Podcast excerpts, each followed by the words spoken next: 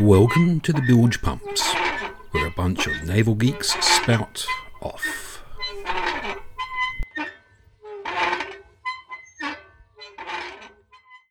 Hello, everybody, and welcome to Bilge Pumps, episode 25.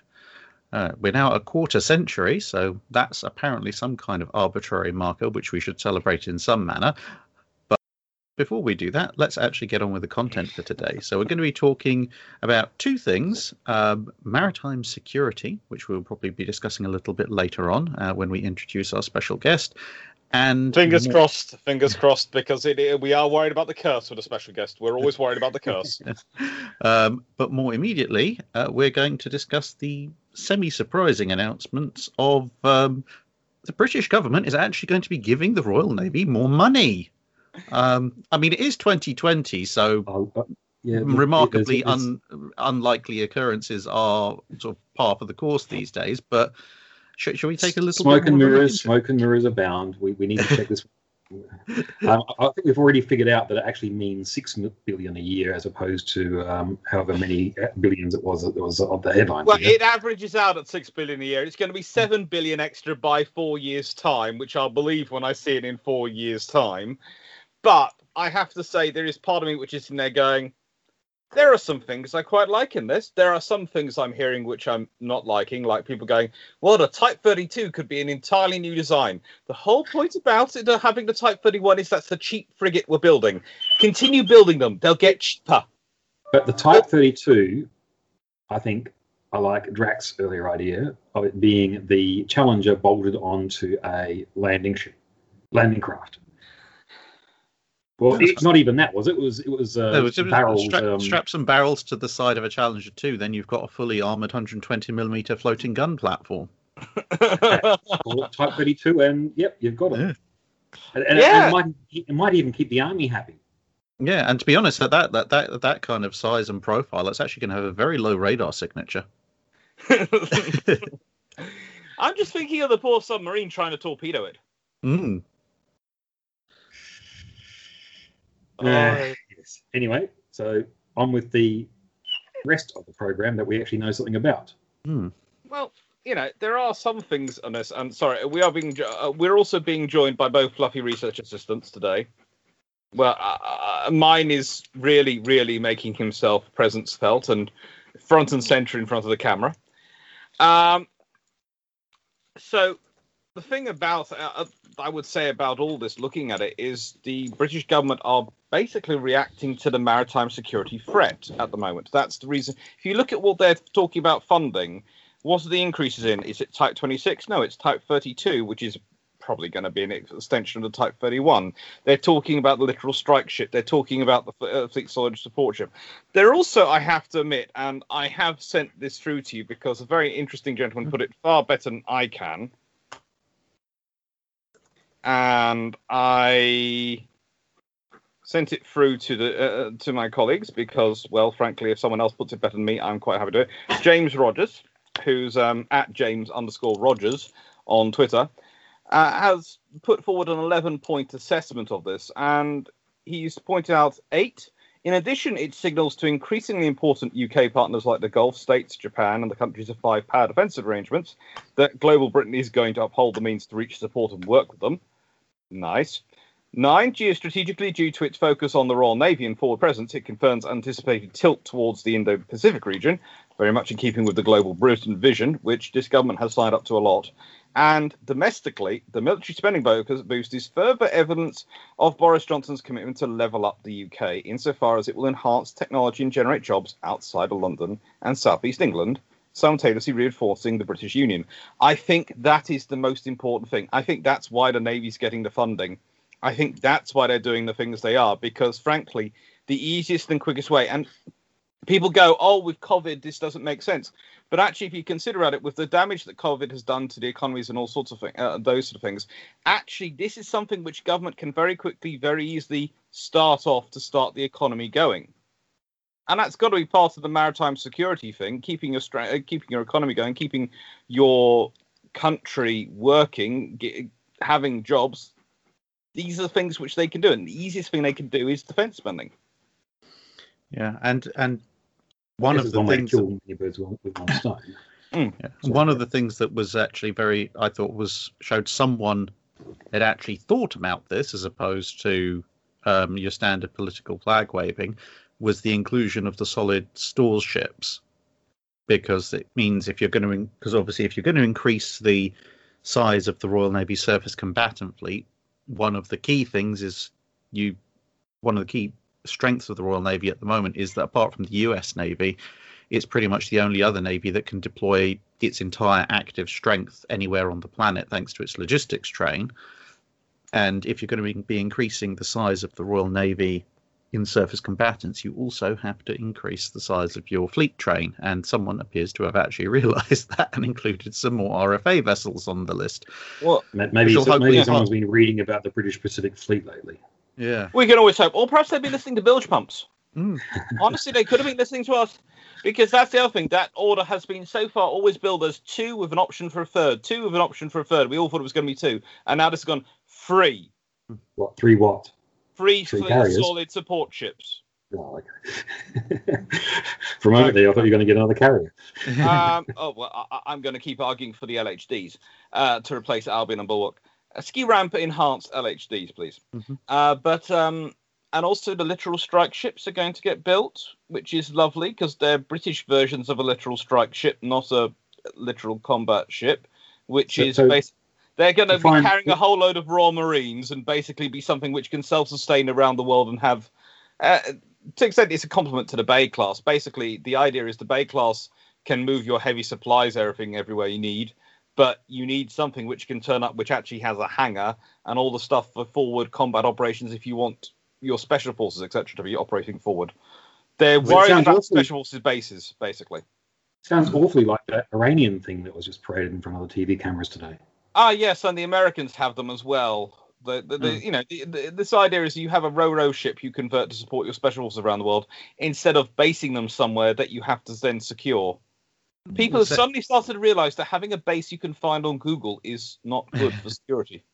also sounds a little bit like um again sounds like they were listening to us when we were talking about having these kinds of multi-purpose uh, landing type ships which can then be repurposed for disaster relief and such in peacetime Yeah. because that's exactly the kind of thing you would use for that that kind of purpose helicopter and it landing is- deck ro-ro capability you can load up tons of supplies and vehicles roll up to And it wherever is, you it need is a capacity you lost when you flogged off um, Ocean. Yes. yeah We, we've been, the Bay class have been filling in, but let's be honest, the Bay class, what they do, they fit a temporary hangar on them, Hmm. which is kind of an interesting solution. Because you So- sit there and go, so- so- which Bright Spark actually deleted the freaking hanger from this design? And also, was it the same one who deleted the hangers from Albion and Bulwark? Mm. Can we please sign this Bright Spark? So Stop how far does this? So how far does this six billion a year go towards recovering what's been lost in the recent decades?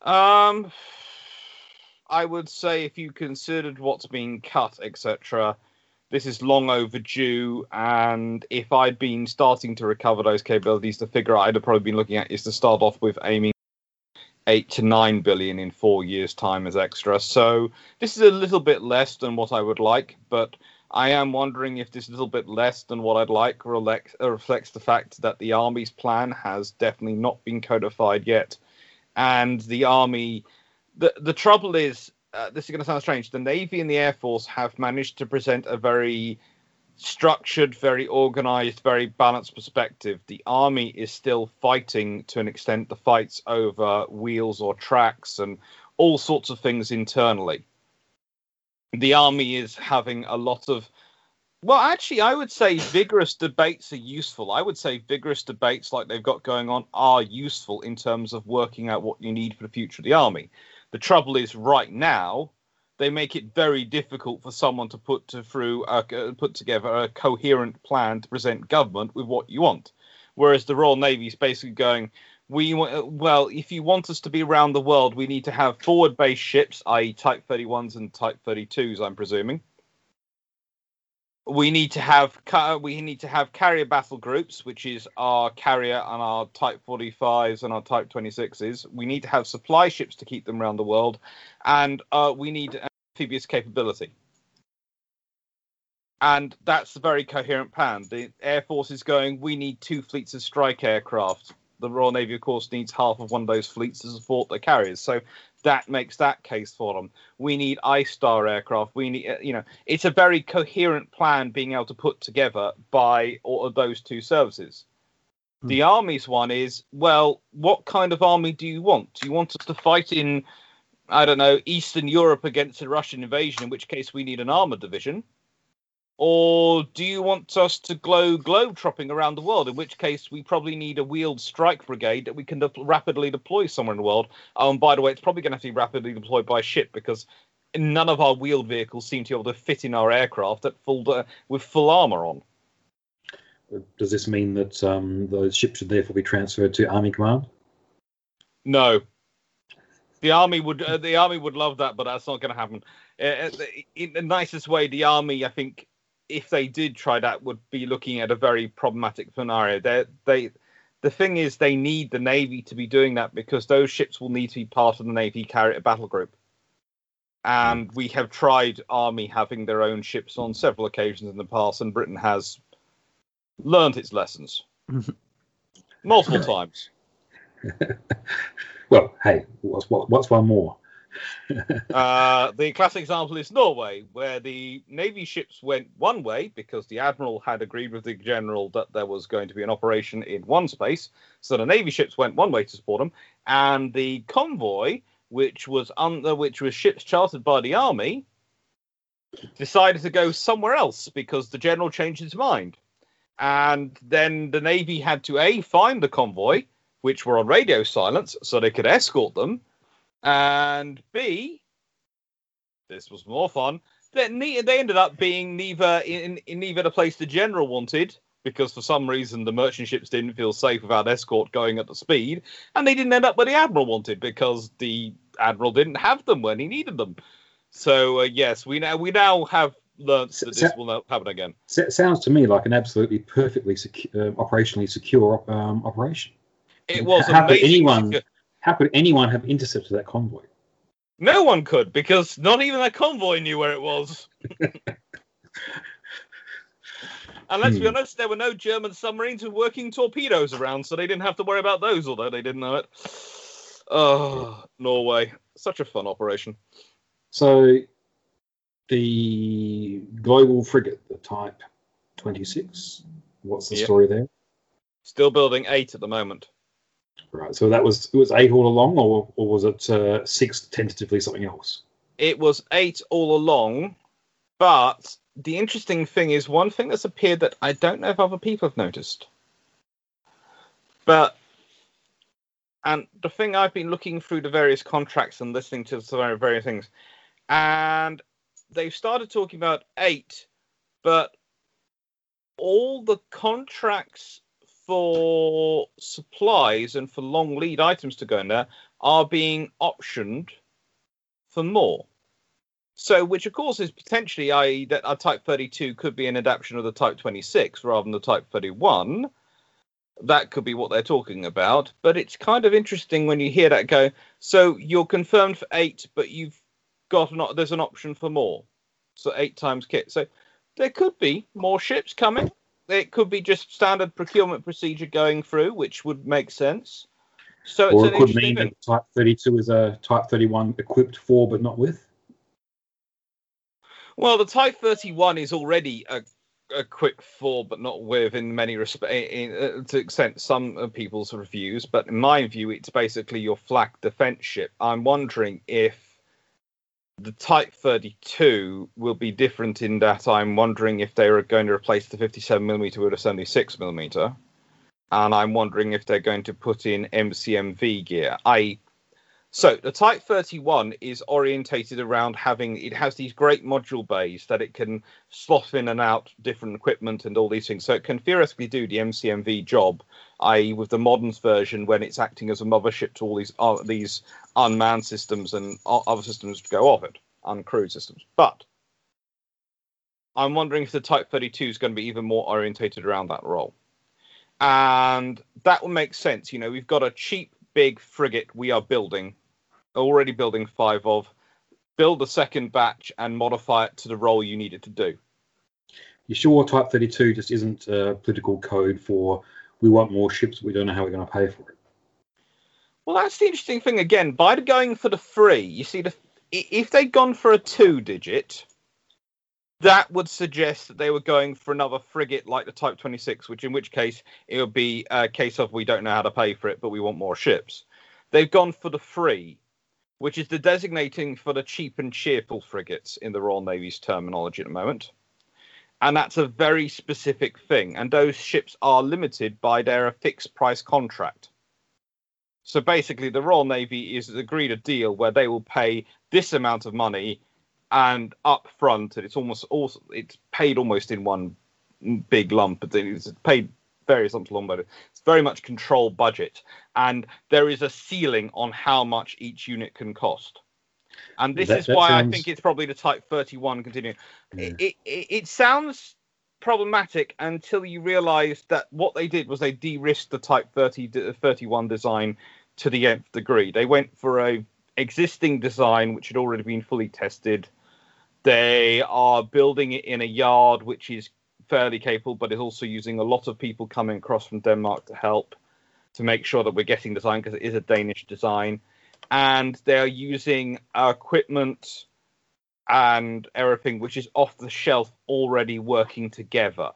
And that was the interesting criteria. There are lots of people who went, oh, you could go for this equipment which is better off the shelf, or this equipment which is better off the shelf. But the thing was, the stuff they're going for was off the shelf and already working together, so you don't have to pay for those development costs, or at least as much of those, those development costs to get the things to communicate and all work on uh, work together. I'm just remembering Australia had a very similar contract to that with its uh, uh, procurement of the Collins class submarines. And what they got when this first sub was delivered was a whole set of nicely antique PC computers that were state of the art when the order was placed, but well and truly out of date by the time the order was delivered. Yeah, this is slightly different in that. How do I put this? We uh, the system it's being built with. You do worry about that sort of circumstance, but they've gone with a open architecture software based off the standard Royal Navy procurement uh, standard Royal Navy computing architecture, the hardware, and so to some extent that's all bought in phases by the Navy anyway. And, and I guess the other thing is, is it's, it's not like you're buying a gaming machine, is it? You're buying a machine that does a job. Yeah. So it doesn't really matter whether you've got the glitziest, uh, um, most heavily advertised glossy magazine version. So it will actually look fairly good on the inside. I have this feeling because uh, I've been looking around some of the virtual 3D represent- presentations for the Type 31, and it looks good. It looks very sensibly organized. I wouldn't be surprised, and this is a sneaking suspicion I have, that if anyone has to do a task group command from a frigate, they prefer a Type 31 over a Type 26. And the reason I say that is the Type 26 is the better frigate by a long stretch. It's the anti-submarine it is world beating. It's got space to change around things. It's got all sorts of things. It's lovely. But the Type 31 has so much space. You have to change it to Benny Hill. We do. Who was that? I have no idea. I don't recognize the number. It's an uh, it, it's an 06 number, so I'm fairly sure it's someone calling to try and um, get uh, get sell me something. Um, so where else um, is the money going for the navy then? Um, you said you said dry stores. That's you know, and you said uh, sorry.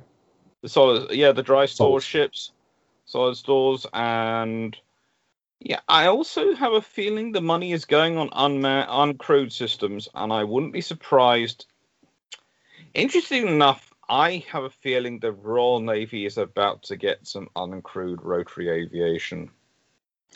Well, the marine glossy vids seem to be going down that path.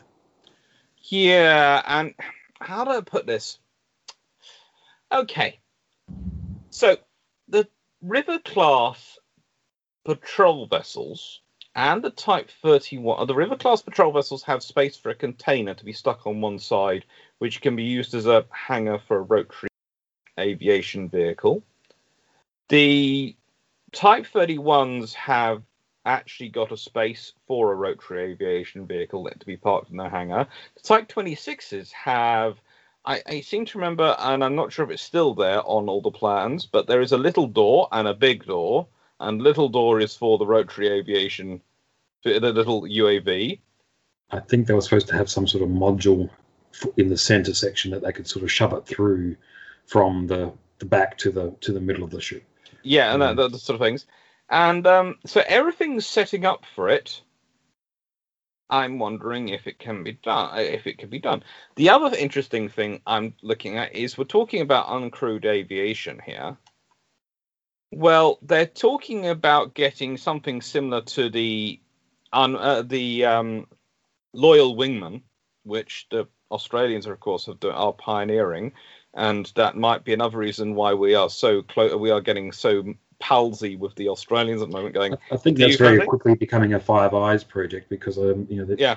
the the US equivalent looks very very similar um, as well, and um, you know obviously you guys have been expressing interest in the, the, project. I am not sure about the Canadians, but um... I think the Canadians won't be far behind because they're very good at interesting on it. But interesting enough, the British are talking about it. When we're talking about it, we're saying it's going to be able to partner with our F-35 fleet in every way. Now, to me, that means that we think it's going to be capable of operating from the Queen Elizabeth class. Mm-hmm. Yeah, I guess that would have to would, would, would almost necessarily be a given.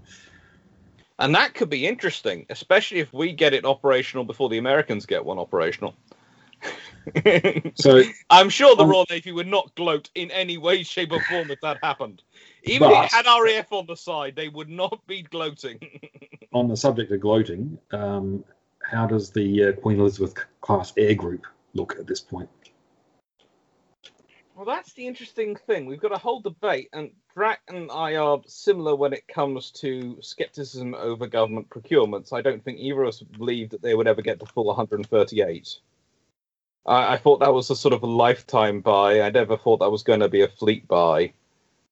Um, and at the moment, they sell. Basically, they've said, uh, from what I'm reading, there are various newspaper articles coming out on this one, various things the government has agreed to contract for 21 more. Now, considering they only had a contract for 48, if they've agreed to contract for 21 more, that means 69. But people are now taking that up to a case of this means they're no longer going to buy 138. Now, I, as I said, I was always skeptical about them buying 138 apart from through life. But the more I sort of think about it, going, why weren't we skeptical about them buying 138 when they only had a contract for 48? Why are we now suddenly skeptical? Was anyone seriously expecting to, but I don't know, put in a contract for 90 aircraft? That's not how you buy the F-35, is it? You don't buy order a huge contract of 90 aircraft in one gulp. 21, 21 seems to be a rather large number of uh, to put into one you know set to buy. Yeah, but given how lo- how long and difficult it is to build these things, you've certainly got to telegraph your intentions to um, the manufacturer for sure. Yeah. And you also got to uh, reserve your position in the production line queue, given that it's uh, being uh, distributed among so many different nations. So that I, I think the 21 makes sense, but I also think could again, no, this way, could Britain have, have, have ordered more? Probably well, not. I, I, I, have to say that you know, all the other, other nations. Britain just seems to be having a very, very original way of dealing with this. I mean, normally you have reserve air groups to cycle through your aircraft carriers. Royal Navy is going for reserve air, aircraft carriers to cycle through its air group. Ah, uh, you can't. You can't say that. You, you you're doing the head behind the the hands behind the head thing. I know there's something's coming. Yeah, it's it's. The, the, well, put it this way. In, I can't think actually outside of the First World War, of any circumstance where the the final number of aircraft acquired by either the Fleet Air or the RAF has ever been anything close to what they originally placed their order for. Um, I mean, even even when you go as far back as the interwar period, when they're ordering things like the Skua or the the Fulmar or the Seafire, obviously in wartime, or the Swordfish, there's always a stated intent of we need X number of aircraft, but they never buy X number of aircraft straight off. They always buy a first batch and then they buy another batch and then they buy another batch and so on and so forth. I mean, it's even like the Typhoons. How many? We've got three tranches and then there's possibly a fourth tranche, which is the one with the Captor E radar, etc., which is what they're trying to upgrade all the previous tranches to. So I think it's all very iterative. And It's very um, different. It's very different to Australia because we very much do exactly, you know, the Mm. we're going to buy this number of aircraft, and that's how many aircraft we end up buying. You know, we've done that No. for. We have. Yeah, Yeah, we did that with the F-18. We did it with the. Mm. Uh, we're doing it with the F-35. I believe we did it with the, you know, with the F-111 and the and the Mirage. It, it, it, I guess it's why it seems strange to me, from my perspective, that uh, you Oh, don't I- say we want this many But- aircraft. That's what we're going to budget for. So, yeah. I think the I think part of it though is that Australia has a slightly simpler and easier to understand way of equipping its air force. and Because- budget. Well, yeah, but I mean, when when you had the F one eleven, you had the F one eleven is the strike aircraft, and then uh, I can't remember what what did you have for the fighters at the time you had the F one eleven? Was it the Mirage? So you you had a, you had a strike aircraft and a fighter aircraft, and that was that. And now you've kind of got a fighter strike aircraft, which makes things even easier because you've got one main type of fast jet. Whereas when you look at Well, I mean, what, what one type of jet, if you consider the F-18 um, you know, A, C Mm, to be anything like the Super Hornet, um, which True. is just a different aircraft with the same name. Yeah, but they look the same on a budget. Uh, when you're reading a budget Yeah. report, they're all Super Hornets. um, Stop but the- getting complicated, Jamie. Stop applying your brain. That's not what the politicians want you to do. yeah, but the um the thing is that Although we are one- getting rid of our legacy Hornets, of course. So, sorry. Yeah. But I mean, when, when you look at the RAF and the Fleet Air Arm, there's always been a multiplicity of aircraft. You had the Tornado, the Tornado F3, which I suppose is kind of similar to call calling a, the F-35A and the Super Hornet the same thing. Um, but you also had the Jaguar, the Sea Harrier, um, and actually the earliest Tornadoes were rough, just about contemporaneous with the last Phantoms. And then you go back further, the Fleet Air Arm had the Phantom and the Buccaneer as the fast jets, whilst the the Royal Air Force had the Lightning, the Javelin, and the Hunter. And before that, you had things, you had sort of the Sea Vixen and various other aircraft floating around. So the the British Armed Forces between the FAA and the RAF have usually had anything between four four and six different fast jets at any given time. And the fact that the, the Jaguar and the Buccaneers retired and left us with Tornado and F3, that was actually relatively rare. And then the, the FAA had the Sea Harrier, and then more recently, with And of course, t- there was the Harrier, which was different to the Sea Harrier. yes, yeah, because they but were na- different aircraft as well. but so- now now we're down to Typhoon and F thirty five. So it we're we're and at some point I'm supposed Tempest or Tyrannus successor or whatever will pop up. But for the minute we're down to two aircraft types in various models and iterations as far as the fast jets are concerned. So I think it's a holdover from that old system where you'd be buying one year you'd be buying hunters, the next year you'd be buying, year you'd be buying lightnings and because you had to bring everyone up to strength, and that's before we even get into what, what we were doing with the, the V bomber force up until the 80s. Um, you have to kind of balance all of those out, and there's there's still they're still looking, I think, in looking at it in that manner. And to be perfectly honest, the other thing is the F-35 is still continuously receiving upgrades, so it wouldn't have made sense to get uh, all the F-35Bs in one block right at the beginning. It's because, it's still only IOC. Yeah, Yeah. initial operational. and, and th- this is part of the thing when you're ordering these aircraft. This is what some people don't seem to notice that if you do, and it seems confusing to people that we are buying an aircraft which is not yet at its full steady, uh, uh, full capabilities. But honestly, you could argue Eurofighter wasn't at its full capabilities till tranche three, possibly won't be until tranche four. And the the big thing we're looking at, and I, I, you know, with Britain, the reason why its aircraft often changes its procurement is because it, and that's a big thing. We're going to procure all these aircraft, and you get into it and go, okay, so what do you need? What are you proc- what you're procuring? One of the things I do note with the the British system now is that for the first time, there are a lot of people criticizing it, but I actually agree with it for what I, I think it's sensible. Is that we've agreed the budget before we've worked out the strategy. The budget has been announced before the ISDR has been announced. When you consider all the previous times, we've produced these wonderful papers on strategy and lovely strategy documents, and then a few months later, we've allowed us a budget which won't support it. Perhaps now, knowing the budget they've got, we will actually get a strategy so that the budget delivers the strategy we've come up with, rather than us having a beautiful strategy on paper and then not being able to deliver it. So we look great on paper, and then reality is a load of salami slicing. Yeah, I guess that's fair. fair. Uh, people are critiquing because they're going, "You shouldn't agree the budget without strategy." Yes, but every time we've ever d- we've ever agreed the bu- uh, the strategy before we've agreed the budget, the budget hasn't matched the strategy. So perhaps I know it's not. Uh, I, it, in the, the, the sensible priorist part of me, thinking this would go, would love it to be the strategy agreed and then the budget agreed to support it. But seeing as every time in my life I have seen a strategy agreed, the budget hasn't supported it. Um, I quite like the concept of trying just this once, just to see how it works. The budget before the strategy. I And guess it just means that that all the fighting for the money happens after. Uh, the the other thing to bear in mind with aircraft is that actually aircraft and ships is that whilst within our lifetimes we've gotten used to a certain rate of procurement, I am seeing an acceleration of generational pr- procurement, which actually more closely resembles the the habits of the Cold War and in, even the run up to World War Two, because we've all, all three of us to varying degrees have grown up mostly in the immediate post Cold War environment.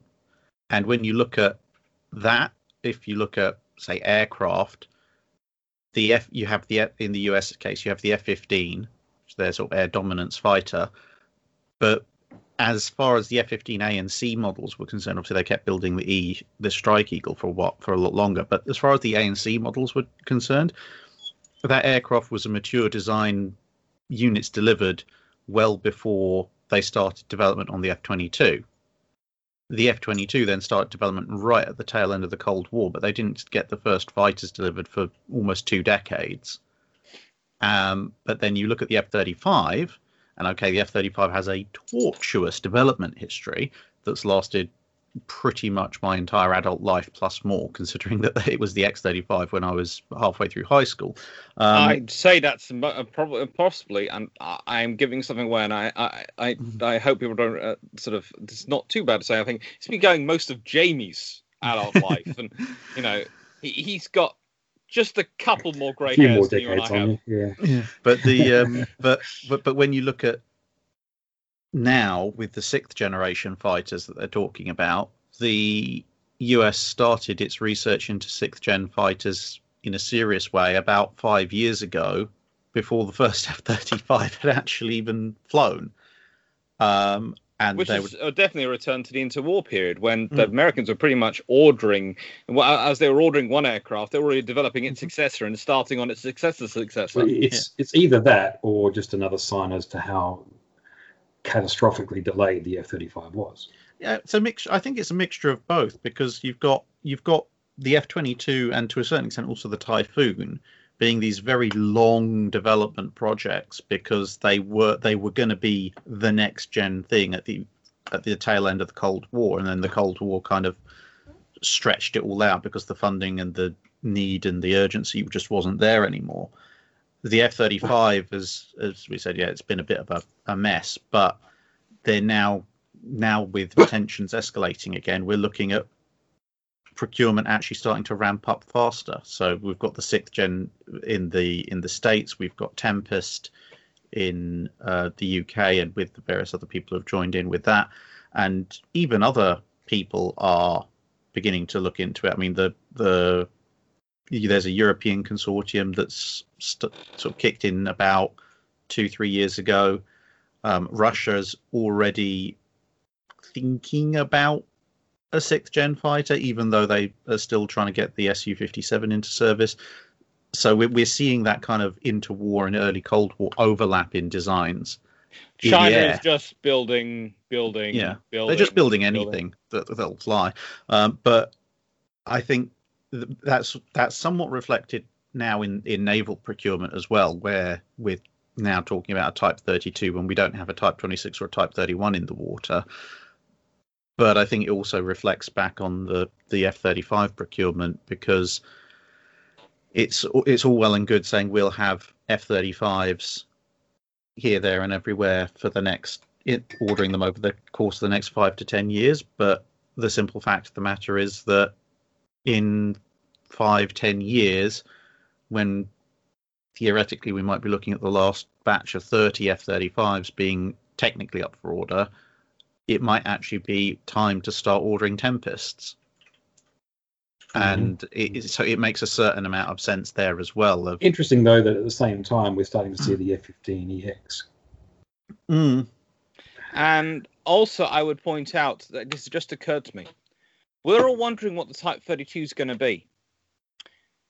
No, Could no, no. it be a revamped we, we Type what it's going to be. 23? We know what it's going Could to it be a revamped Type 23? Let's be honest, that's just 23 spun round. It, it, it's what it is. The Type 23 is going to carry on in service. You, you mentioned that the River class has got a modular con- uh, space available. Yeah, Well, that's where you can put the Challenger. mm. yeah, that would be. That could probably. The be army done. won't be needing them. You, so surely, surely you mean the the Her- Her Majesty's land-based Marine Corps? oh, sorry. The, no, the British Army has. I mean, they've got been a- they've got few enough tanks now. You could probably just go back to calling them land ships and giving them all names. Ooh, They do, don't that- they? to be fair, that actually wouldn't be. That, that they do have names, don't they? Some of them do. I don't think it's all official. It's completely official. I know the test one's called Megatron, but since they're sea, you could call them the C class land ships and start resurrecting all of those from various destroyer flotillas and such. Ooh. To be honest, I wouldn't mind that because uh, I, I, I think the army would be quite cool if they had all their tanks named Mm. after various destroyers. I think they could enjoy. I, I think the Ar- the Royal Tank Regiment and the Royal Navy could get behind that, uh, and they could link up their tanks with their the, the destroyers, and they could form you know various fraternal societies. If you know, Well, depending you- on what the Type do more than thirty one or thirty two names are. You can do more than link up. You can weld them. Mm.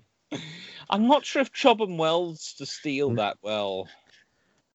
Well, it could be it could be an interesting replacement for the deck gun. You could call you could call it the tracked modular deck gun unit. Comes with its own integrated fire control system, and if necessary, it can just drive off the ship. If, if you ever need to upgun your dry stores ships, you know you, Mm. you've got. In fact, it Mm. also solves the shore bombardment problem because if you end up if you end up going that route and then you uh, you, you come across a target that's further inland than you can reach from the sea, then that's fine. You just drop the ramp off of the bow, and your your deck gun goes after the enemy. look, look, I- I- look, we, we can be accused of plagiarism here. The, the Iranians have already thought of this, Mm, and they've yeah, yeah, but to be fair, they're copying the Americans though. And, and to be fair, given that it's the Iranians, are we sure that this is actually something they're doing, or another one of their one to two scale models, like the other picture of. yeah, like like their like their um, honestly a carrier, a Nimitz carrier gov that's that's a what a But third they've sunk about three times. yeah, There- they There's, keep there's- there's definitely a container ship that's been painted grey. Mhm. That's got helicopters, um, speedboats, and um, uh, mobile missile launchers um, strapped to its deck. Now, that, what, what more do you Sounds what like do you need? a really advanced, really capable configuration coming from the Iranians. I mean, yeah, but again, are we, are we absolutely sure that this is um, Are we sure it- those it's aren't full blow scale? Because remember, you've got that. There was that what was that that Qaher three one three, the stealth fighter that they Ah, yes. debuted that could only be flown by, flown by a four year old because it, it was two thirds scale. It could it could just be some. Uh, yeah, it could just literally be a bunch of uh, two thirds scale decoys on a ship. It'd go well with their their two thirds scale carrier and their two thirds scale fighter jet. Maybe that's the secret for Iran's ne- next generation military child soldiery. Don't don't joke about that. That, that could be actually be true of them. I think, it, Oh. I think it's more than likely they just simply um, hired the services of uh, Task Force 72, Mm. the uh, Australian um, 72 scale model shipbuilders. Mhm. They've got some very nice clean ships, if, if you want to check them Yeah. I, I I know. Jamie keeps looking at their site and going, "Please sponsor me by sending me one of your ships, preferably a large one." I mean, when when they said they were going to have a new class of ships, I did kind of hope it would be like a T4X E class Type 45 successor dash complement. But I mean, but the thing is, whilst it is a, a fair bit of money and it does restore quite a lot of what was lost finance wise in the 2012 SDR, it at the same time, yeah, it's it's not quite enough money to fund an entire new fleet of of Type 45 scale ships, but it is going to be enough to get some new frigates. And whether the whether that's going to be a, a an enlarged Type 31, whether that's going to be a more Type 26s under a different name, who knows? But it'd be interesting I- to see what the actual concept is. I'd Yeah, I personally, think that's- personally, that's I'd the key. prefer to the, them really rather than go for a new frigate class. I'd rather they add an additional Type 31 to the order, so you have six, because five is an irritatingly uneven number and triggers my minute my limited OCD. Well, you see, uh, and the- then the- add some more Type 26s to the order as well.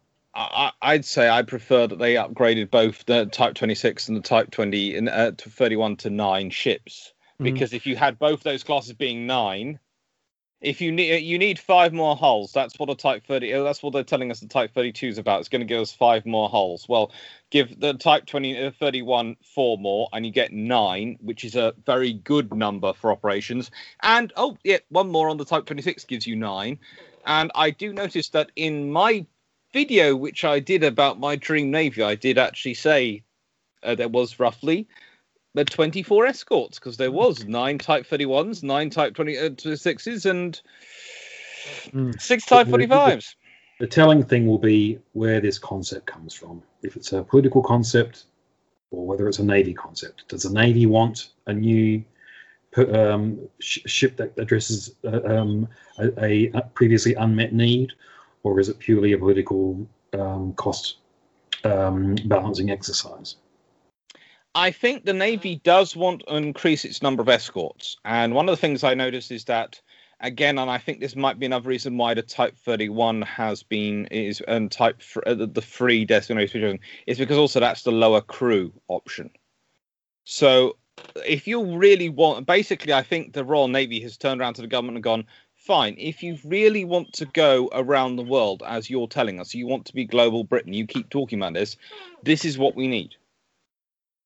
And we do need the extra presence ships because if you do want to forward base, and I have a look at the way they're scaling up the presence in, in Singapore, it's now almost matching the presence in. Bahrain.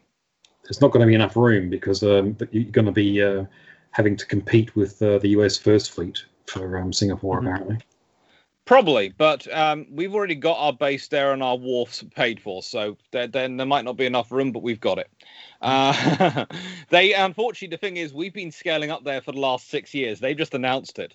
They're going to take a while to get there. We're we've already They've, got they've it. announced their intention. They haven't actually Mm. announced. It. So. Yeah, so uh, this is the thing. Once uh, when they get the first fleet there, by the time there'll be a Royal Navy. Prob- and this actually might be another reason we're doing Singapore, because if the Americans are going to put a first fleet in the Indian Ocean, then we need to have slightly more presence forward in the Pacific and Indian Ocean. And if we have two ships forward based in Bahrain and two ships forward based in Singapore, which I think is what they're looking at, because again, if you do have nine to ten of these Type thirty somethings you can forward base a couple of ships in Bahrain. You can forward base a couple of ships in Singapore with your crew concept, uh, with the crew turnaround, with all these things, and sustain them there. And then you can have presence in the Indian Ocean, the Gulf, and the Pacific when you need it, because you have four ships wandering around that area. So, if necessary, if the Pacific is really problematic, you can surge one of the two from the Gulf to the, uh, to, Yeah. or you can bring one into the ocean and take the one from the Indian Ocean out into the Pacific. You can move it around if you have those two ships, and they become mutual. They become self. They become supporting forward think- operating bases. I think the other thing is if you look at the the sort of the, the traditional paradigm, which is a reasonably good rule of thumb of at any given time you've got a third of your ships in refit, a third of your ships going to or from refit, and one third of your ships in actual active service. If you look at the what you'd want for a, a serious carrier battle group for the Royal Navy, that means you'd be deploying two or three Type 45s. And at the moment, with the current projected plans for the Type 26s and the Type 31s, you'd probably only get about four, four, maybe five. And given that the Type 45s are going to be your dedicated air defense ships, they're not going to be able to form a picket. And with the best will in the world, I'd really love to see someone try and form a decent carrier screening force with four frigates. You, you, that means you can put one at each point of the compass because you're not going to be using the 45s for anything other than just forward. Uh, uh, Type 45 Forward will be picket. close picket, uh, close picket, and Yeah. forward picket. It'll Yeah. be close. They'll also your Type 31 will have to be on carrier protection because let's be Mhm. honest, there's a reason she's got all the Type 31s have all those guns. Mhm. They are the close in. They are the point defense ship for the task group for the principal asset. You'll, so you'll be that using means really you've got three frigates. yeah you'll be using using your helicopters off of the 45s to probably help prosecute the the ASW, but that doesn't substitute for an actual ship. So at that point, it actually makes a lot a lot of sense to whatever this Type 32 turns out to be, because if that adds another four, five, six holes, that gives you another roughly two ships, which suddenly means you now have six, maybe seven frigates that you can deploy, and then incorporate your plane guard, carrier guard frigate, and you've suddenly got a six frigate screen. And a six frigate screen is actually somewhat capable of securing the battle group against submarine threats and acting as point How, defense. how viable is that though? Because surely those ships will also be needed elsewhere. So it's not, it's not like it's not like um, Well, you there's- do the same as you did in the. Falklands War. Hmm. You surge the ships that you can get, and you call up your very friendly Antipodean and Canadian buddies and go, "Do you mind filling the gaps for us while we go?" And and they go, "Yeah, we'll surge what we've got spare to fill those gaps rather than coming down and fighting." Although a very interesting task group will end up somewhere in the South Atlantic, which might have had a load of very interesting American and Canadian and Australian voices talking on the radio net. But we'll leave that to one side. Um, But yeah, it's, it's I think it's a case of if if the Royal Navy is needs to put out a carrier battle group that's got a full protective screen around it, that means something has gone seriously wrong somewhere in the world. At which point, yeah, they're they're going to be calling in favors to to keep an eye on the usual suspects whilst they go after whatever the big threat is. And and to be fair, if, if they're dealing that big threat, those usual suspects might well be coming with them as part of the t- the carrier battle group. Yeah, it, I mean, it, it, it depends on what that threat is. I mean, Argentina seems to have slightly cooled off on the idea of reclaiming the Falklands for the immediate term. So we're probably, let's face it, in all seriousness, looking at, at China. And if China is going, if China does something irrevocably stupid that requires a carrier battle group to be sent, it's going to involve everybody else in the region as well. Um, and e- e- even if even if I suppose it's the same for the Middle East and North Africa as well. Yeah. But, And, and the Royal Navy already has, to be honest, in most of the major flashpoints, the Royal Navy already has some ships there anyway. So those areas wouldn't need to be covered because they're being covered by, they'd be being covered by the battle group, which would be folding in the ships that are already in the area. Um, Again, so having the Type 31s forward based in the Gulf, or the uh, Type 31 32s forward based in the Gulf, forward based in Singapore, and also that's useful having forward based ships coming to your battle group because who's going to be most familiar with the area? Have the most up to date intelligence on the area and on the operations. Who's probably going to know who the local actors are, who the local nations are? You're going to have to work with. It's going to be Um, forward based ships. And and while the one third, one third, one third rule is a good rule of thumb, the thing is, if you're in an absolute crisis, you are going to hold off on certain things. So as ships come out of refit, and those will be accelerated, they'll be chucked into the into the conflict as ships that are either potentially damaged or wearing out are sent home. But ships that are potentially on their way home for a regularly scheduled refit or repair will probably if they're if they're not considered to be long term viable for combat operations, they'll probably also be used temporarily to shore up the gaps in the other deployment areas, because you, you're not necessarily going to need them at full full capability if they're going to just keep an eye on the South Atlantic, for example, for a few months until you can sort someone out, either someone out to cover them or something else out to go and keep an eye on things. Th- This time round, though, I think you also need to get um, on the phone to your friends and the various uh, design bureaus to check as to whether or not these ships are being designed for um, hot weather operations. Yeah, that would help. Well, to be fair, we the Type 31s have been specifically. They've had that specifically added in as part of their procurement, so that's quite good. Even though they are a Is that- Danish design, so they were designed. them out For, for the North Atlantic? No, they were designed for the North Atlantic first, and they've been adapted. Uh, the Type 32s, I, I think, as I said, uh, my sus- strong suspicion is the Type 32s will be based on the Type 31s. That's my strong suspicion because uh, whilst everyone else is going to talk about all the other options, oh, we could go with the BAE Leander class and this, that, the other.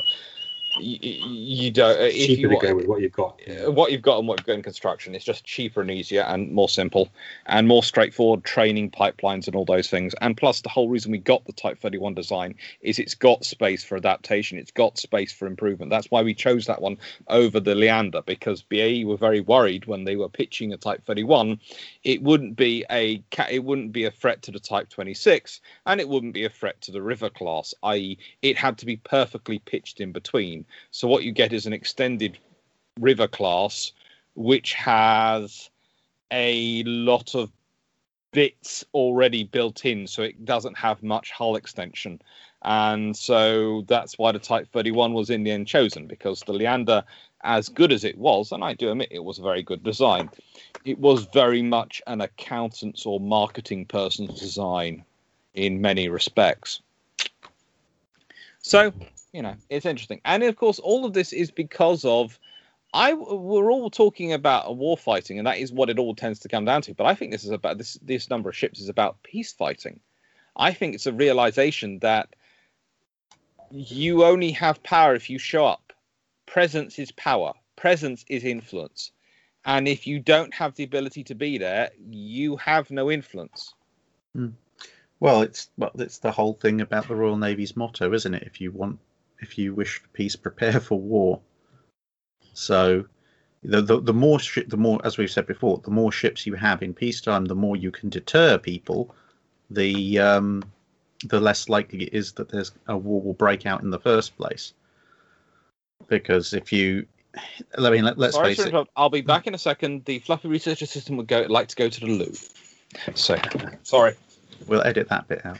No, no, I'll, Well- carry on. But I'm just going to. I'm just telling the audience why I'm not going to be heard for the next couple of minutes. so but yeah I'm, I'm i mean i'm thinking in terms of like say if you look at that that whole thing that the iranians pulled with the oil tankers in the gulf a few years ago they only really realistically even thought about trying that because there was one royal navy ship in the area and it wasn't expecting them to do that and it was very touch and go for a while as to whether or not they'd keep on trying that and fair enough. Eventually, the the navy got a, a second ship into the air, and the whole idea in the Iranians' mind kind of died and, away. And you called in your friends. Yeah. Yeah, but if um, if there'd been two ships present in the Gulf, with one maybe on a more active alert and one on a more passive alert, I Mm. don't think they would have tried it in the first place. and it's going to be the same thing with, with even with places like China, because as as you point out at the moment, to be perfectly honest, if I was the Chinese Navy and there was a Royal Navy frigate tooling around saying, ah, ah, don't, don't, don't do anything, you kind of look at it and go, hmm that's nice. You and what army or what fleet, I guess. Mhm. Whereas if you see a Type 45 and a couple of frigates or basically a small squadron floating around, that's something of a more serious proposition. Yeah. It, well, it's a clear indication of um, commitment for one thing. Mm. because you know it takes more effort to send three than it does one, much more effort to sustain three than it does one. Um, so yeah, it's it's a typical case of put up or shut up, and uh, Mm. by having them there, um, you're putting up and you're shouting out. So yeah, look, I mean, no submarines though. No, uh, there was a big push, if I remember, for extra subs. Yeah, it would be. It would I mean, be Australia's- interesting. Australia's to- going big on subs. We're Mm. making a massive, probably our biggest single shi uh, ship procurement of any time, a kind okay, the boats and our ships, but 12 subs is the slated ambition. I can't think of any class of ship other than maybe the Bathurst class corvettes that we ever contemplated having in that sort of number before as a, the Australian Navy. yeah. So well, the thing is, I think with the with the Royal Navy, with the Astutes, they've got a fairly decent um, program going, and not all of them are are um, actually even well. Com- certainly, they're not all complete. I can't remember if the last if the last Astute class has actually been laid down yet. It might well have been. Um, let's have a quick look. So I it's oh, so they they have all been laid down now. So you've got eight eight on the way. But yeah, I mean the thing is, whilst whilst they're very nice to have, again it comes down to this kind of the defense budget roughly going up by six billion a year. That's going to be split between the Army, Navy, and Air Force. Let's um, let's assume, for the sake of argument, that you're talking about an, a one third, one third split. We know it's not actually going to be that way, but it makes it easier to sort of guesstimate. An astute clocks in at around one and a half billion pounds.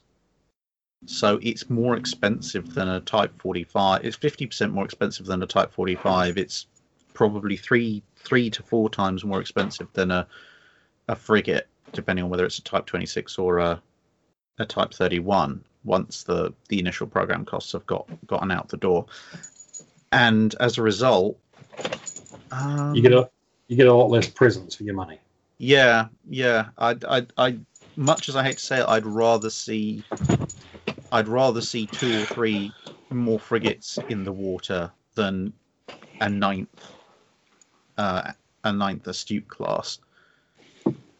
I think also with the astutes and the whole thing is remember submarines aren't good for presence because their whole thing is stealth and being this sort of invisible thing. They're great for the intelligence gathering. They're great for the for deterrence if you the people know you have them. But um, and I think that's part of what Australia is getting them for. But as for presence, going, we have a submarine, and then saying it's there, well, that kind of it destroys the whole purpose of the submarine. So the, it, the thing is, I think this is a sort of presence thing. I wouldn't be surprised if submarines do increase at some point, but also you have to remember Britain has the next generation of ballistic missile submarines coming along, and that's going to max out our submarine building capacity for a while. Mm. Yeah, Unless we start not going to mention for- your budget. yeah, yeah. I- In a in nicest way, that that that's basically going to hog the submarine services budget. Unless we start building some SSKs somewhere, we can't afford to do any more nuclear than we are doing at the moment with the ballistic missile submarines coming through. We'd love to. We w- it, but it would require a serious investment in terms of capital because we have one yard which can do the destruct- construction and that has a limited amount of workers and a limited amount of space. So we would have to increase the workforce. And if you're going to increase the workforce, you have to be able to go, right, then we're not just giving you a job for a few years, we're going to give you a job for 20, 30 years. So we have to keep a certain a certain amount of construction coming through. We have to keep a certain pace of construction. As it is, the last astute is going to be in uh, under construction alongside, I think, the first two of the new dreadnought class. I think they are the bl- uh, new ballistic missile submarines, aren't they? The dreadnought class. Yeah, Yeah, and I mean the the other thing is if you look at the the, the yards, um, the the yards will need the work for surface ships long before they need the work for the subs because you're averaging averaging about seven years from laydown to launch for most of these um, subs, albeit that probably could be accelerated, but with A- A- Agincourt being laid down in 2018, in theory, that's probably going to be launching in three to four years' time. And then, as as Dr. Clarke said, moving on to the the dreadnoughts, whereas some of the yards that are supposed to be building Type 26s and Type 31s, they're going to be needing the work a bit before the last dreadnought rolls off the off the yards. Just had a thought for the Type 32. Didn't the Americans indicate they wanted the their new frigate design to go global? Mm-hmm. Yep. And uh, maybe one way to curry favor and keep those uh, US Marine Corps F 35s on your carriers is to buy their frigates. Uh, no, we wouldn't buy the American frigates. There is two good reasons why. The Americans will always design it for their manning profile, and adapted to our manning profile would be extortionate. And honestly, the whole point of these type uh, any free version variation is they are supposed to be lightly manned, the really low crew ones. There's actually more part of me which thinks that this what the next type 32 could be an even more automated even lower crewed version of the type 31 No, than it the was- it americans. and the second thing is the americans are what they're looking at it, it, it's kind of like the difference between their littoral combat ship and what was originally called our littoral combat ship and now our littoral strike ship. The fact is that we have the same use the same phraseology to describe things but what we want and what we're getting for that are often very different because they reflect our perspective on it not necessarily the american ones and our perspective tends to be going what can we offer that gives us a full spectrum capabilities, but also gives us the capabilities, which means we offer things which the Americans don't. So we're very useful to the Americans because we have the full spectrum capabilities, but we do things in ways or with capability eh, with profiles that they don't, which means that we are complementary. We're not easy to replace by just adding sending in another American warship. It's because a nice idea, but, it, but only when you can afford it. Yeah, well, you see, that's the thing. That that's what leads to things like the Type 45, because everyone else went Aegis, we went Sampson. Why is Sampson so useful to offer versus the A- Aegis system? Because of the very specific type of its, uh, because of the way its radar works, because of the data it provides. It actually provides a very, very, how do I put this? Aegis is the system if you have a lot of ships but Sampson, uh, the Aegis uh, SPY radar is an excellent radar.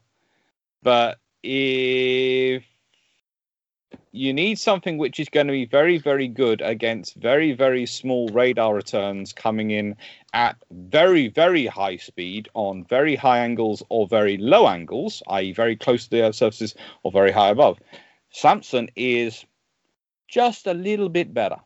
Not much better, just a little bit better just enough that having a British a British Type 45 in your battle group, if you were going up against, let's say, China, would be very quite uh, appreciated. Mhm. And that's how the British sort of sell themselves in many respects. Okay. Hmm. All right. So, any other aspect of the budget we haven't looked at? Um, one of the interesting things again is like the solid store ships is that I think the RAF could be getting some more money for tankers. Reading between the lines, I think the RAF could be getting a, a support ships as well, uh, support aircraft as well, and that's one of the interesting things. That's uh, something interesting. uh, Again, we've I, I've mentioned already the uh, the strategy coming out after the budget, and that that Mhm. that that this, this is the sort of reverse of the normal. But actually, this basically means that when we're devising our strategy, we know we can be going to get slightly more tankers. We're going to be getting slightly more P8s. Again, looking through the things because it's not in the actual things. They haven't said they're going to procure them, but the infrastructure. They've said they're go- if you look in the final, they're, going to be increasing the infrastructure available to support them. So why are you increasing the infrastructure, i.e., the number of co- a, a, a number of hangars you've got, the number of um, I'm not sure what they keep coming up with different names from the for the covered sort of maintenance waiting spots they have for aircraft, etc. They are adding on to all these things. And you sit there and go, well, you wouldn't be doing that if, especially not for the size of aircraft you're dealing with, uh, unless you are going to be getting some more aircraft. Maybe only a couple more, but or again, you desperately look, or you desperately need to look after the ones you've got as best you can to keep them in the air. yes, but we've got we're going to have more spaces than we've got aircraft by a long way. Uh, we're Well, talking yeah. about fi- currently we've got we, uh, it's going to be fifty percent more hangar spaces than we have aircraft. It's going to be fifty percent more ha- hull spaces than we're going to have aircraft. So my thinking is that we could be talking an increase of four to six on the P8s and about the same on the tanker aircraft. And that wouldn't surprise me. Well, it means you can have a decent foreign deployment of that type while still maintaining a presence at home. Exactly. And that's the thing. I think they're looking at it and they're going, well, hang on, these actually will be expeditionary assets as well. Hmm. Yep. Okay. All right. Well, let's put, let's put it this way: if you, if you can't find enough space in Singapore, you're welcome to drop in down here in Adelaide. Yeah. Yeah. We do like to drop down to Adelaide. We've got Edinburgh Air Force Base up there with um, P8s all ready to go, and we, we spit out the odd um, destroyer and frigate in uh, Port Adelaide here. So um, yeah, I'm sure we I'm sure we can do something for you guys. It'd be quite fun actually to have a deployment down in Adelaide. Actually, they are considering uh, for if this is one of the interesting things is again if First Fleet did turn up to Singapore, there might not be space to do the maintenance and support of the Queen Elizabeth class in Singapore. And whilst they'd love to say they're going to do it all from Bahrain, that's not going to be possible. So you know you might well find a Queen Elizabeth class comes and visits Adelaide and goes, "Hello, we're nice and big and cute." I, I can remember visiting two British ships in the 80s, um, not all that long after the Falklands War. One of them was Beaver, I remember that much. I can't remember what the second one was. They both came and Everyone can remember the and, uh, first time they vi- they I, go Beaver. I went and uh, had a bit of a, a wander, had a bit of, had a bit of a wander around um, th- those two ships at that time because they were topical and they were veterans. Yeah. Drach's face when I made that joke was going, "You can, we Uh. cannot go there. We cannot go there." No, but uh, I, I do remember some of the cartoons, which wherever, whenever HMS Beaver visited countries in the world, the local navy, the cartoons which would come out were just as you can imagine. I'm sure it was deliberate. I'm sure that's probably why she was the ship that went everywhere. yeah, it did get carried a lot of jokes, um, but no, All right. Well, okay. No, it's, it's a good one. So let's get on to the thing of why are we increasing? Why are people increasing their defence budget? Because it's not just Britain that's increasing its budget. Australia, as you said, mentioned earlier, is buying the largest number of submarines. It's our largest class ever procured, and they're submarines. This is why I keep my headphones on even when I'm putting dog if, in the if, if it happens, it's it's so far it's still um, classified as uh, uh, I don't know fantasy wear at this point. It's uh, everyone everyone keeps saying that um, it's all on track and it's all going well, but uh, we're seeing no evidence uh, that this is actually the case. So, To be fair, though, I did once watch the video. I think it was one of your rear admirals talking to one of your senators about the submarines, and there was part of me which was worried if she had anything to do with procurement. well, you can say that about most. Uh, uh, what was oh, what was the video? I I, I remember it. uh, the- She basically asked him whether the uh, whether it could stay under water for only 18 seconds or 18 minutes, and I was sitting there going, uh, "That's not a submarine. That's a submersible." Um, Where did you get that from? That- uh, that yeah, differs- the, the main thing I was worried about was what her uh, what you see. The thing is, I don't expect politicians to be experts. I do expect them to have researchers who will help them acquire enough information to be able to coherently cross-examine someone in a topic. Oh, but So the they all pay for those. They all pay for those researchers. Do they listen to them for starters? But also, did, has the researcher done any more any research? Even use Google. Oh, you just You'd think so. Mm. But nevertheless, it's no. It's. I mean, I'm sure it's a subject that we could go into for a whole session itself. The Australian uh, submarine procurement procurement exercise and uh, what not. to do. oh, that could be fun. We could be cross-examining Jamie for once, Drach. No, I, I, I would have to try us. and find. I would actually have to try and find someone who knows a bit more about it than me, uh, which would be just about anyone. But yeah, Luckily, next week we do have a real expert. Uh, the- the- we've been talking about the F thirty five, but we do have actually a real expert on the F thirty five coming on next week for episode twenty six, which is um, Steve George. Mm. uh, yep, I've already sent him my long, long list of questions, yes, out of which he interest, very, very politely and patiently answered. I'm, I'm very grateful for that. have we um have we heard back from Kate yet? no, The curse has struck again. yeah, that's my belief. The curse has struck again. Again, for listeners who haven't already cu- uh, got updates on this curse, every time we book, and we always book real experts in their fields. We're very lucky in Bill in that we are able to get really, really good experts, and we've got some fun coming up in that. that We've got some fun coming up in terms of the Christmas specials and all sorts of things. We've got some great people coming for that. But every time we book an expert in their field who happens to be female, we don't know what happens. But so every time something goes wrong and they end up not being able to come on. And when I say every time, we had a pair a pair of brilliant young historians booked last week. They had issues come up. We've had my girlfriend booked to come on, and she had tremendous issues come up, which she's had deal uh, she was uh, dealing with. And they all had it's all been good reasons. It's no one just blowing us off, which we I probably shouldn't use. Are you phrase, sure but- they didn't just yeah. Google us first? No, they're actually quite keen on us. And the, the, the point about Kate is she actually was originally going to be a member, uh, going to be our fourth member to be part of the quorum, but then she had things come up which meant she couldn't take part in the first three episodes. And by the time it's all gone on, she felt that she didn't want to join regularly as we'd established ourselves. And that was fine. But she was going to come on to talk about maritime security because there's honestly no one who knows maritime security better than her. Uh, she is one of the people who spends their life organizing those people who go around the world who basically most governments try and pretend don't exist. But if your ship is going through pirate invested waters, will turn up and be smiling and probably festooned with various instruments and make sure that no pirates come aboard your ship. Because if they do, they will have a nasty surprise. But um, yeah, I don't know. What have we done, guys? Which co- uh, which which god have we upset? Any number of them, I'm sure. Is this You- actually? you- you should- it's probably it's probably actually the um, the uh, British Army that's uh, behind all this. Mm.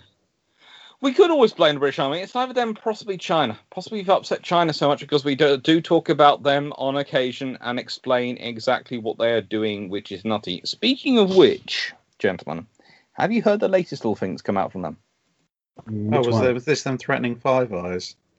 Yes. Oh, that was funny.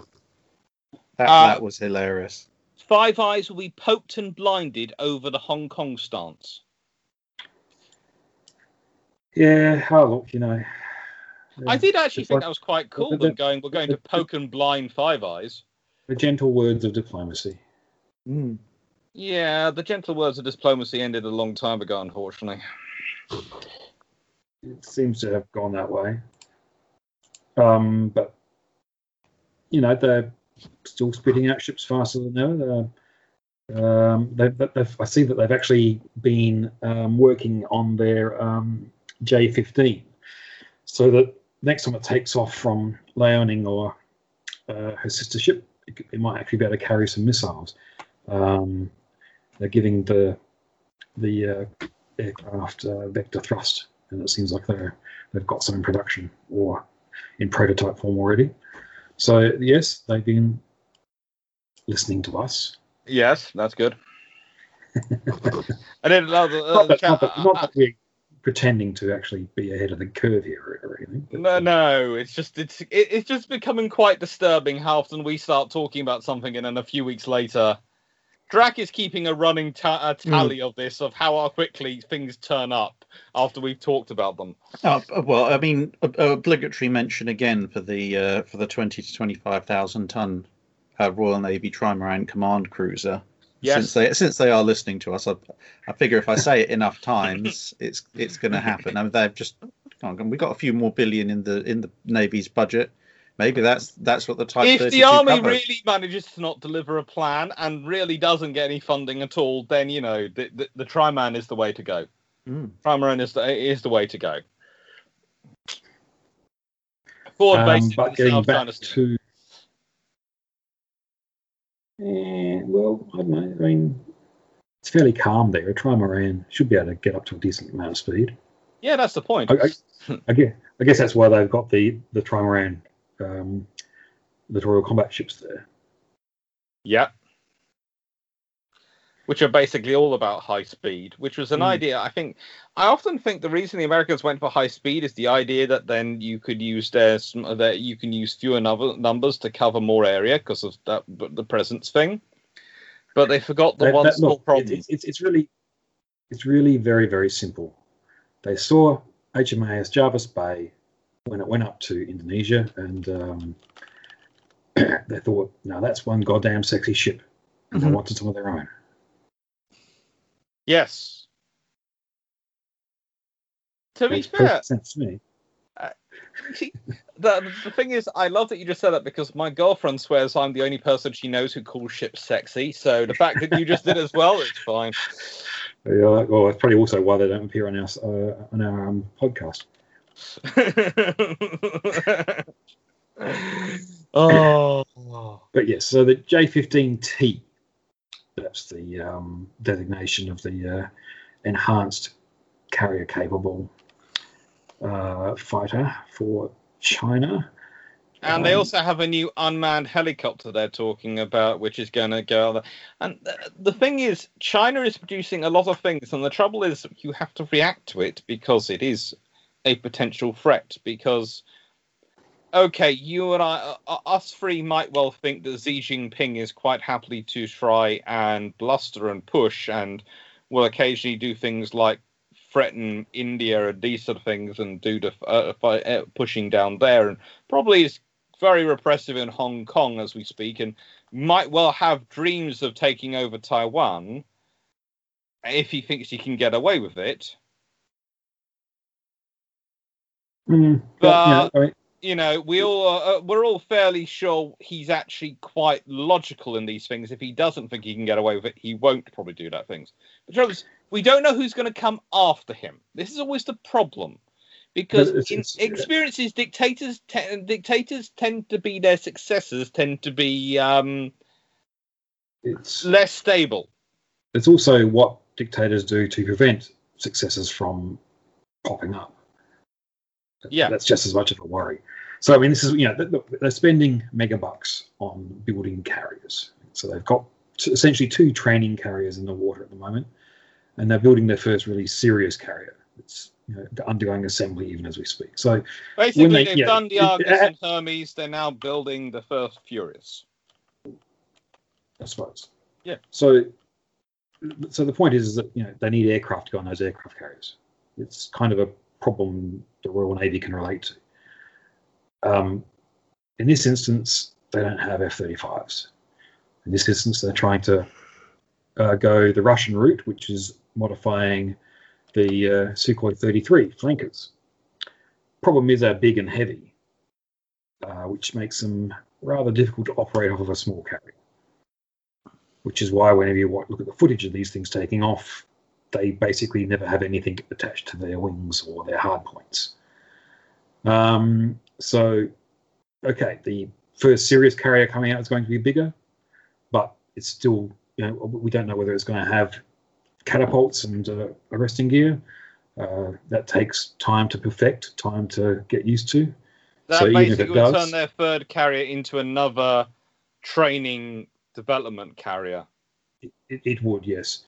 So, but even so, it's still going to need an aircraft that, you know, has that ability to for short takeoffs.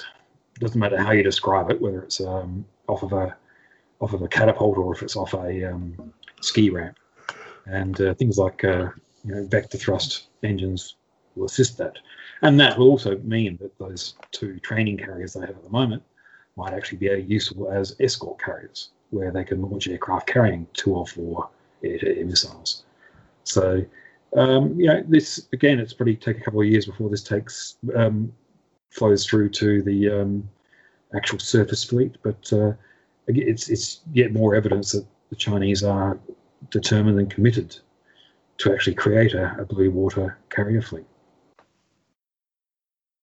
And the thing is, people go about blue water. They keep trying to change the goalposts. I, I, I see some people on, especially Twitter, but various other things, keep trying to change the goalposts of what a blue water. They're going, the Chinese won't be a blue water navy until they deploy a carrier to the Atlantic. Does anyone really want the Chinese to deploy a carrier battle group to the Atlantic? Does anyone imagine what the effect will be on the various nations if China deploys a carrier battle group to the Atlantic? The shock, the horror, the French suddenly announcing they are going to procure a second aircraft carrier, the British suddenly demanding that they procure a third or even a fourth, the American Na- the American Navy going into panic overdriving uh, overdrive and rebuilding midways or Essexes as quickly as they can. You know, the the the, the effect of a Chinese carrier battle group appearing in the U- appearing in the uh, Atlantic would really not be good. Would it, or would it be just like the appearance of the Russian thing? No, because the Russian thing turning up mostly flat, uh, mostly is smoking, is belching smoke, and everyone's getting their lifeboat services ready to go, just and in it's case. going, and it's going somewhere else. Yes, It's not. It's not show. I think people would be a lot more worried if Kuznetsov showed up with six escorts and its purpose was just to sail around the Bay of Biscay and the western approaches looking menacing, as opposed to everyone knows exactly where it's going and it's going to wander off into the Mediterranean and and get involved in the let's bomb the Middle East shenanigans. An interesting thing, uh, side note to that, um, it spent most of that time uh, without aircraft because one of its aircraft broke its arrestor hooks, uh, arresting gear, and um, the air group therefore spent the rest of the time deployed from land bases in Syria. So the Russians themselves have the same problems that the Chinese are facing. The aircraft are just too big for the flight deck. Well, that's, I think Yeah. that's one of the reasons why they've gone back to using um, navalized MiG 29, I think, is their next generation, as opposed to navalized Sukhoi 27s, because the 29, the MiG 29 is a somewhat lighter aircraft. Hmm. Um, Yeah. Well, I mean, I, that's one thing I haven't seen lately is uh, what stage of repair uh, Kuznetsov is is in after its uh, fire and uh, floating dock accidents. I know they got the crane off. They I'm got the to- crane off the flight deck, which is useful. uh, I, I, I'm told she's able to float. Well, that helps. It does Just- help. I, I, I guess they've had plenty of time to clean the boilers. Mm. Maybe Oh, even yeah. find some better fuel sources. Yes. Anyway, so yeah, look, I'm really interested to see what this uh, next generation Chinese carrier ends up like. Um, at the moment, all the you know, open source intelligence photos are just uh, showing rather large modules slowly being added end to end. So um, Right. once once we start seeing the shape of the flight deck appear, then we might be able to infer a little bit more about it. Yeah, Yeah. whether it's going to be. And also, the other thing is, no one's told us yet if the Chinese are going to come with a new cool thing that's going on and go for dual island. Are they going to go single island? Are they going to be? Are they going to be staid, conservative, old-fashioned, or are they going to go for a dual island approach? Well, that, to be honest, I think that the the fact they're iterating on the design their, their various designs as they scale up, they might very well actually be putting themselves in a fairly decent position um, with regards to the whole future of aircraft, because as we've talked about before here, and as is becoming very, very much more apparent when all these various sixth generation aircraft are being designed, a lot of the thought seems to be that we're right on the edge of not necessarily fully unmanned, but optionally manned and loyal wingman escorted manned aircraft, which could have quite a different. They could requ- that could require quite a different carrier. Um, and if you've got, say, well, um, the Royal Navy's built the Queen Elizabeths, the US Navy is building the Fords. They have that design locked in.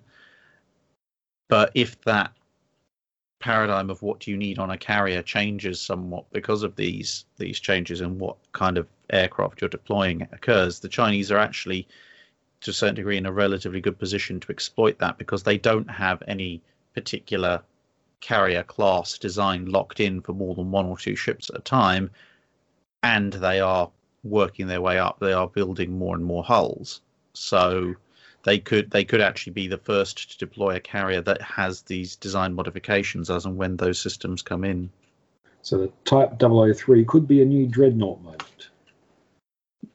Yeah, it might be the Type 004? yeah The Type 003 has been locked in for a while. You can tell that because it, it's going to sound strange again, but if you make too many changes to the top of the ship as you're building it, you can develop already with a carrier.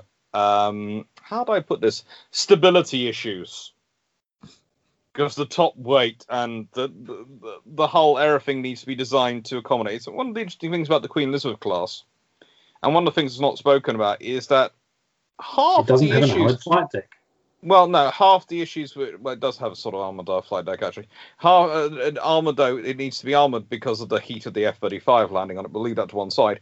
Um, half the issues when it came to putting in the automated weapons management system that's going to produce uh, be moving stores around the ship for to supply the aircraft and the, the flight deck and all those things half that was actually working out the stability calculations because you have the movement of the stuff taking place so fast they're worried how it would affect the ship in terms of its operate in terms of operations if you have weight come being moved so quickly from one side to the other and up and up and, uh, and up and where it's going to go.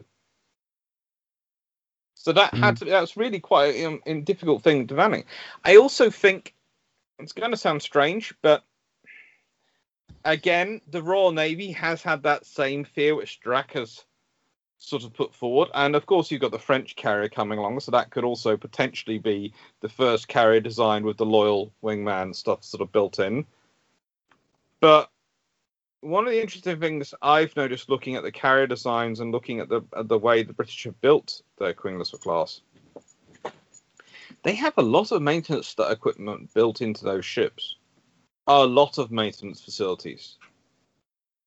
I would say maintenance facility wise, they are on a par with the Fords for a slightly smaller air group. And you wonder if this was part of their preparation for the uncrewed aircraft, because uncrewed aircraft, you could conceivably, if they're slightly smaller aircraft, fit in a far larger air group. But you'd still need as much main. You'd still need the same amount of maintenance probably per aircraft, if not more. So you Or need the those facilities. F-35 has got, or the F-35 has got se- serious maintenance problems. Yeah, we'll find out when we talk to Steve George. All right. Well, I guess that's next week, isn't it? Yeah, that is. And uh, And gentlemen, uh, I will possibly put this picture up on the website when it comes up. But I have just received the first picture of the new assistant, fluffy research assistant we are getting, Mhm. and I thought I'd send it through to you. So hopefully that makes you smile.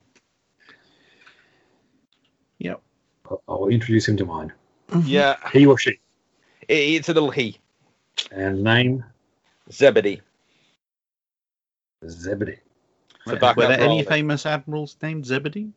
I have no idea, but there has been a there was a gentleman in Cornwall who was friends of our family for years. We always used to meet when we were down in Cornwall because he lived in place, and he was called Zebedee, and I think this one's been named for him. Fair enough. Very good. There, Right. there is always the option of, of calling him Duncan simply because he is tiny, and Yes. it would be a hilarious contrast. Yes, All right. Well, looking forward to next week. Yeah. Thank you, And, gentlemen, for, uh, for the you all Bilgepumps. Yeah. chat.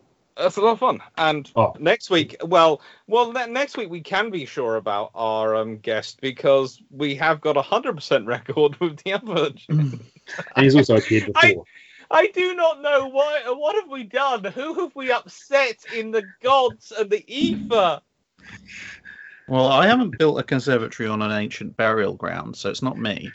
You know, it's. it's is it, it's bilge. It, I, I don't know what has bilge pumps done. Although, um, speaking of that, I did have fun with.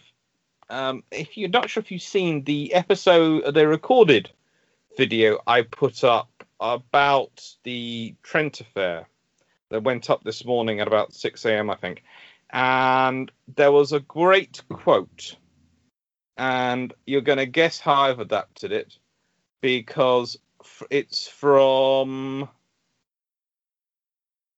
Oh, let me just to get up. Right then. It's from Lieutenant, the then Lieutenant David Dixon Porter, who of course goes on to become an admiral just after his um, uh, his uh, adopted brother, I think, um, uh, Farragut. And he's writing a letter to Gustavus Fox, and it says, I went on board a small English screw sloop the other day, the Jason, 1859, and with her one Armstrong gun, which some folks say is a failure, uh, say is a failure, but I say is not, she would whip the largest ship in the Navy out of her boots, or more properly speaking, her pumps, as ships don't wear boots. So even back in 1861, the navies were talking about bilge pumps because we were setting the tone then. Uh-huh. All right. All right, thank you. Right. Thank you all. See you Bye. later. Bye.